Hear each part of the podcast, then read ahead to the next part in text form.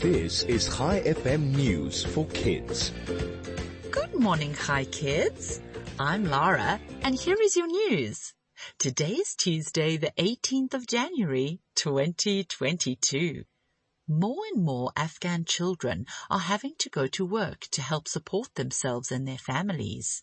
There are few jobs in Afghanistan and little money around. Afghanistan is amongst the poorest countries in the world, according to data from the World Bank.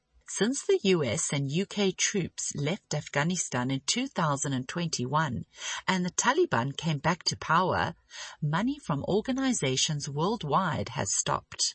According to the UK-based charity the Red Cross, nearly 23 million people in Afghanistan are currently experiencing high levels of food shortages.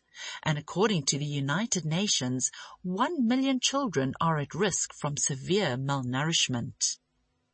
Meanwhile, a 120-year-old skeleton of a crocodile discovered under a Welsh school classroom has gone on display.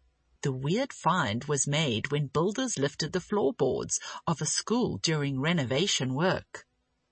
Until then, the story of a creature buried beneath a school was thought to be a myth.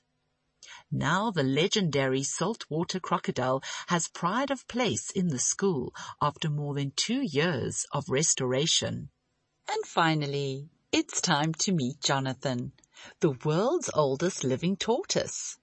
Although we don't know exactly how old Jonathan is, scientists believe he will be celebrating his 190th birthday this year. This makes him the oldest known living land animal. Jonathan lives on St. Helena, a remote island in the South Atlantic Ocean, where it's believed he arrived from the Seychelles all the way back in 1882. Before we end off today, I have a question for you. Why should a person be afraid for a calendar? Its days are numbered. Thanks for listening. I'll be back with you again tomorrow morning with more news for kids. This is Lara, over and out.